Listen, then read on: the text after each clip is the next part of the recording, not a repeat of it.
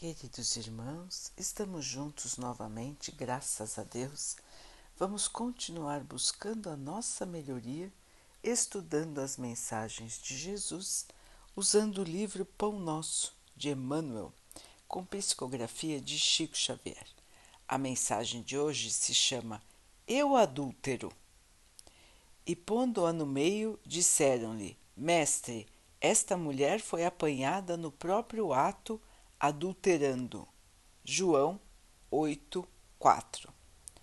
O caso da pecadora apresentada pela multidão a Jesus envolve considerações muito significativas referente ao impulso do homem para ver o mal nos semelhantes sem enxergá-lo em si próprio. Entre as reflexões que a narrativa sugere identificamos a do errôneo conceito de adultério unilateral. Se a infeliz for encontrada em pleno delito, onde estava o seu par, que não foi trazido para o julgamento pelo cuidado popular? Seria ela a única responsável? Se existia uma chaga no organismo coletivo necessitando intervenção para ser eliminada, em que local se escondia aquele que ajudava a fazê-la. A atitude do mestre naquela hora se caracterizou por infinita sabedoria e insuperável amor. Jesus não podia centralizar o peso da culpa na mulher desventurada. E deixando perceber o erro geral, perguntou dos que se achavam sem pecado. O grande e espontâneo silêncio que se fez então se constituiu em resposta mais expressiva que qualquer declaração verbal. Ao lado da mulher adúltera permaneciam também os homens pervertidos que se retiraram envergonhados. O homem e a mulher surgem no mundo com tarefas específicas que se integram, contudo, num trabalho essencialmente único dentro do plano da evolução universal. No capítulo das experiências inferiores, um não cai sem o outro, porque para ambos foi concedido concedida igual oportunidade de santificar. Se as mulheres desviadas da elevada missão que lhes cabe prosseguem sob triste destaque no caminho social, é que os adúlteros continuam ausentes da hora de juízo, tanto quanto no momento da célebre sugestão de Jesus. Meus irmãos, aqui Emmanuel nos lembra de uma passagem muito significativa que ficou bastante na memória de todos até hoje. Atire a primeira pedra aquele que não tem pecados. Esta passagem aconteceu, como o texto disse, quando descobriram uma mulher que estava em adultério, traindo seu marido, traindo seu companheiro com outro, e a trouxeram para que Jesus a condenasse. Na época, o crime de adultério era condenado com pedradas. As pessoas atiravam pedras na mulher que estava em adultério, que estava traindo seu marido. Jesus, então, em sua infinita sabedoria e amor, chamou a atenção de todos para que pudessem olhar para si mesmos. E apenas disse que atirasse a primeira pedra aquele que não tivesse pecado. Todos estavam prontos com pedras na mão. E aos poucos foram jogando as pedras no chão, desistindo de atirá-las e foram embora. Jesus então pediu à mulher que se levantasse,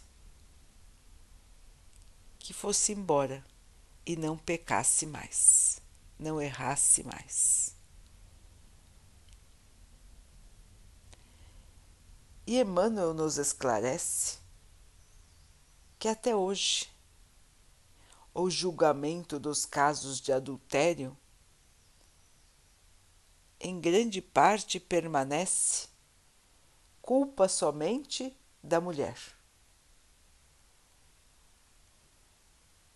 O homem que é pego em adultério, o homem que trai, dificilmente, ainda hoje, é considerado culpado. Muitas e muitas vezes só se condena o lado da mulher.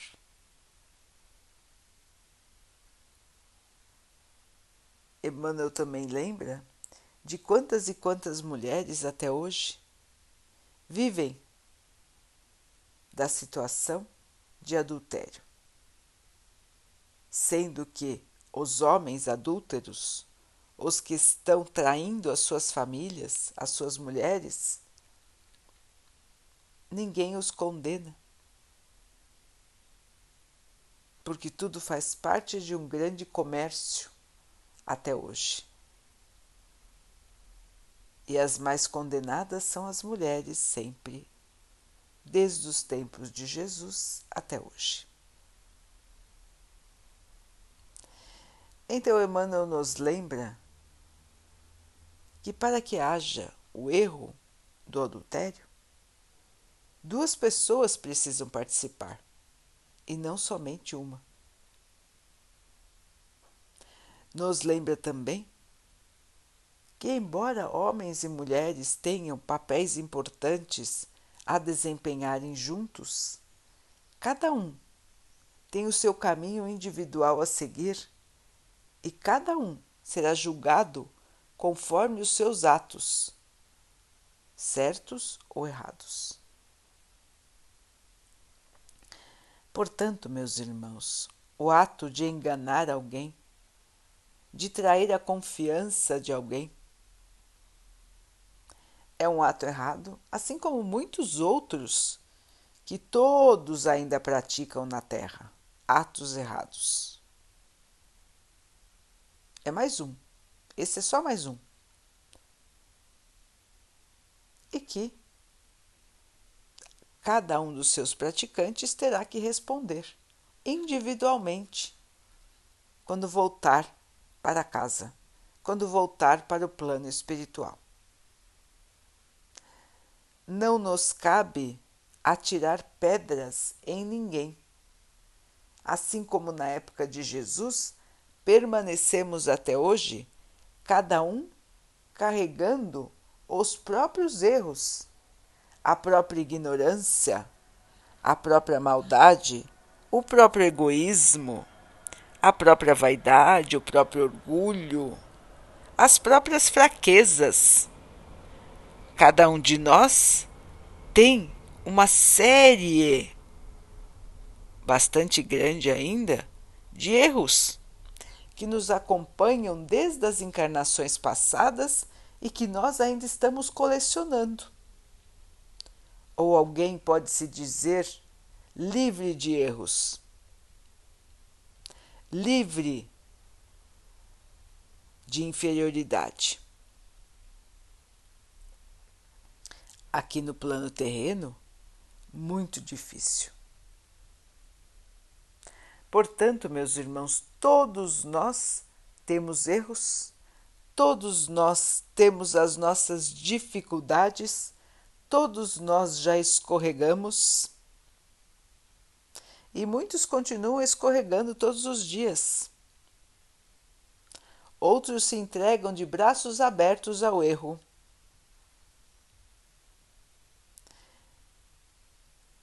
Então, queridos irmãos, o importante como disse Emmanuel, primeiro, não julgar, não condenar e seguir o nosso caminho fazendo o melhor, buscando acertar, buscando a nossa elevação, a nossa melhoria e não ficando olhando o erro dos outros e muito menos condenando o erro dos outros. Porque todos nós temos inúmeros erros, nossos mesmos, nossos mesmos, para corrigir. Atirar pedra nos outros é fácil. Mas o nosso telhado, como os irmãos dizem, é de vidro. Nós também temos os nossos pecados. E é muito triste quando alguém nos aponta o dedo ou coloca os dedos nas nossas feridas, como os irmãos também dizem. É doloroso, é triste. Muitas vezes nós nos revoltamos contra quem fala de nós, justamente ou injustamente. Mas nós também não falamos dos outros irmãos. Nós não estamos sempre prontos para criticar e condenar os outros? Portanto, irmãos, aprender a calar em relação aos erros dos outros, não comentar, não julgar e não piorar a situação. E aprender a aceitar as críticas dos outros para nós. Se nós criticamos os outros, nós temos que estar pronto também para receber as críticas. Se nós buscamos não criticar os outros, elevando o nosso espírito, mesmo assim podemos receber críticas. Temos que estar prontos e serenos para receber as críticas sem agressão, sem revide, sem revolta. Lembrando sempre que todos os que criticam também são pecadores, também erram, também têm as suas dificuldades. Aqui na Terra, meus irmãos, nós estamos mais ou menos no mesmo patamar de evolução. Alguns se elevam, mas os demais estão mais ou menos no mesmo nível de evolução. Alguns também muito abaixo, alguns acima, mas a maioria num nível intermediário.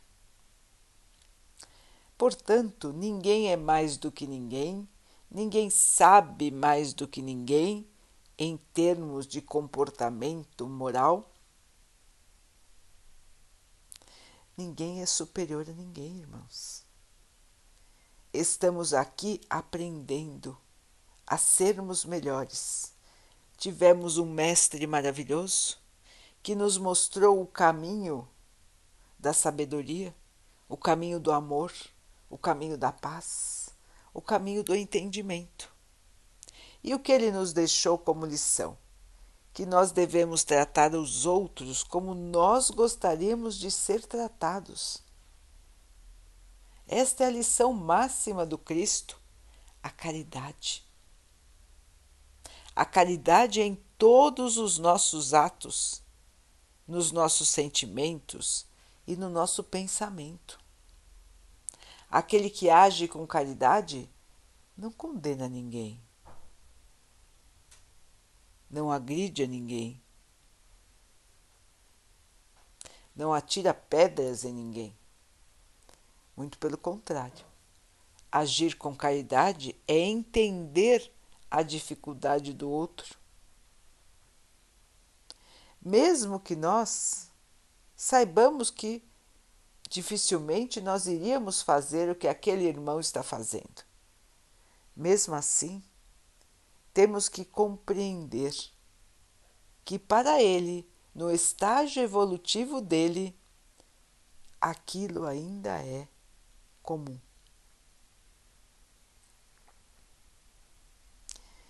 Lembremos, irmãos, que nós todos fomos muito piores do que somos hoje.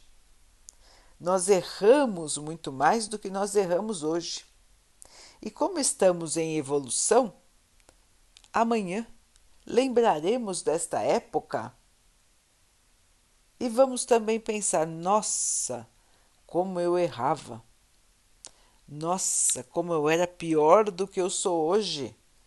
Como é que eu podia fazer as barbaridades que eu fazia? Nós ainda vamos pensar assim, meus irmãos. Nós ainda vamos lembrar da nossa vida aqui, das nossas diferentes encarnações e pensar dessa maneira. Se admirar da nossa própria falta de evolução da nossa própria ignorância, dos nossos próprios erros. Porque estamos em aprendizado. É como uma criança que está aprendendo a ler, está aprendendo a fazer contas. No começo, ela mal consegue balbuciar algumas sílabas depois, aos poucos, vai aprender a ler, até que possa ler rapidamente um texto.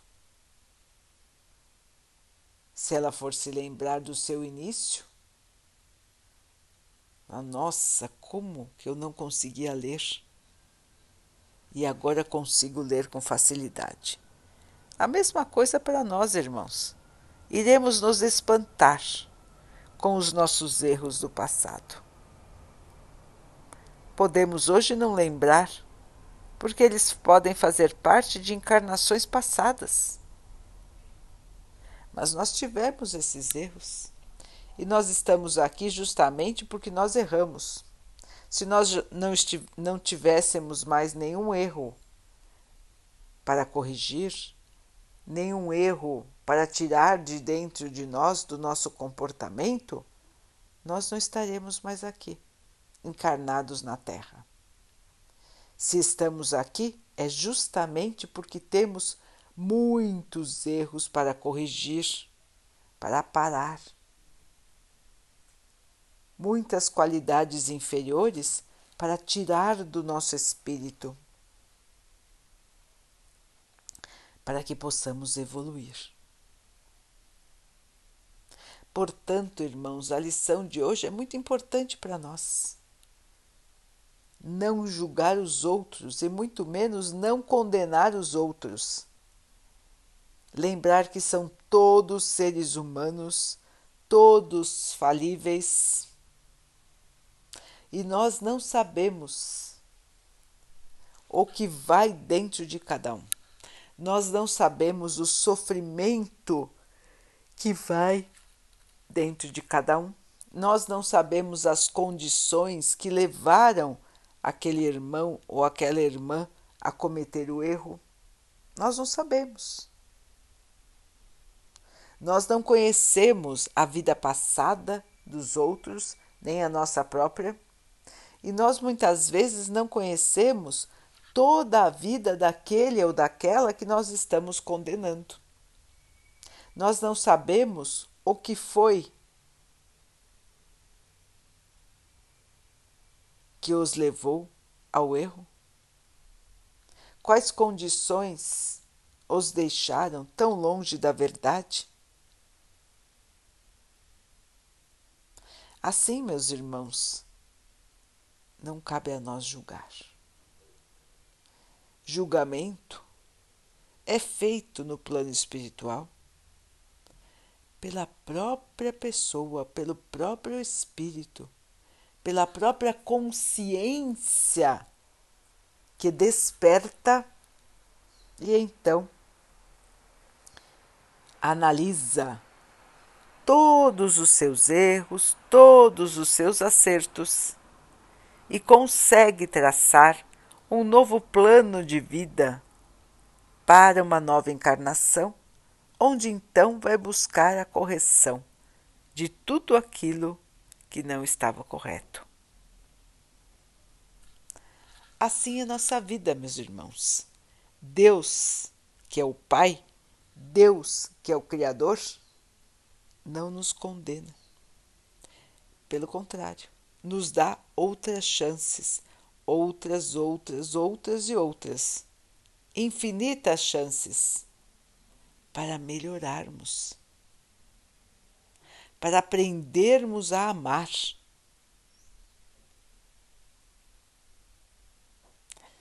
Assim, meus irmãos, se o Pai não condena, se o Pai não encarcera ninguém, por que nós vamos fazer? Quem somos nós para tirar a primeira pedra?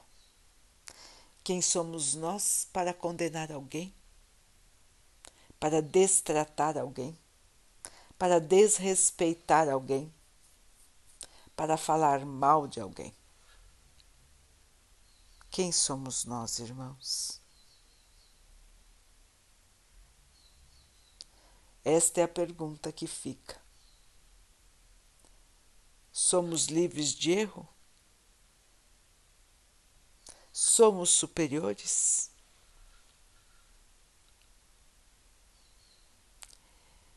É para pensar, é para mudar, é para evoluir.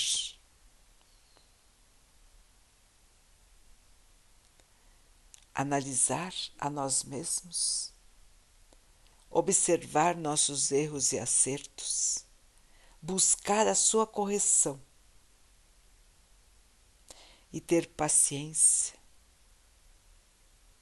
amor, bondade para com todos os que estão ao nosso redor. A caridade deve estar em nosso coração todos os dias, todas as horas a nossa melhor companheira, a que nos trará a maior luz, a que nos trará o verdadeiro amor do Mestre. Só a caridade, irmãos, só a bondade. Só fazer aos outros o que gostaríamos que os outros fizessem por nós é que vai nos salvar. De nós mesmos da nossa ignorância, da nossa vaidade, do nosso orgulho, do nosso egoísmo. Só a caridade salva, só a caridade limpa, só a caridade nos traz a luz, a paz e a alegria do nosso Mestre.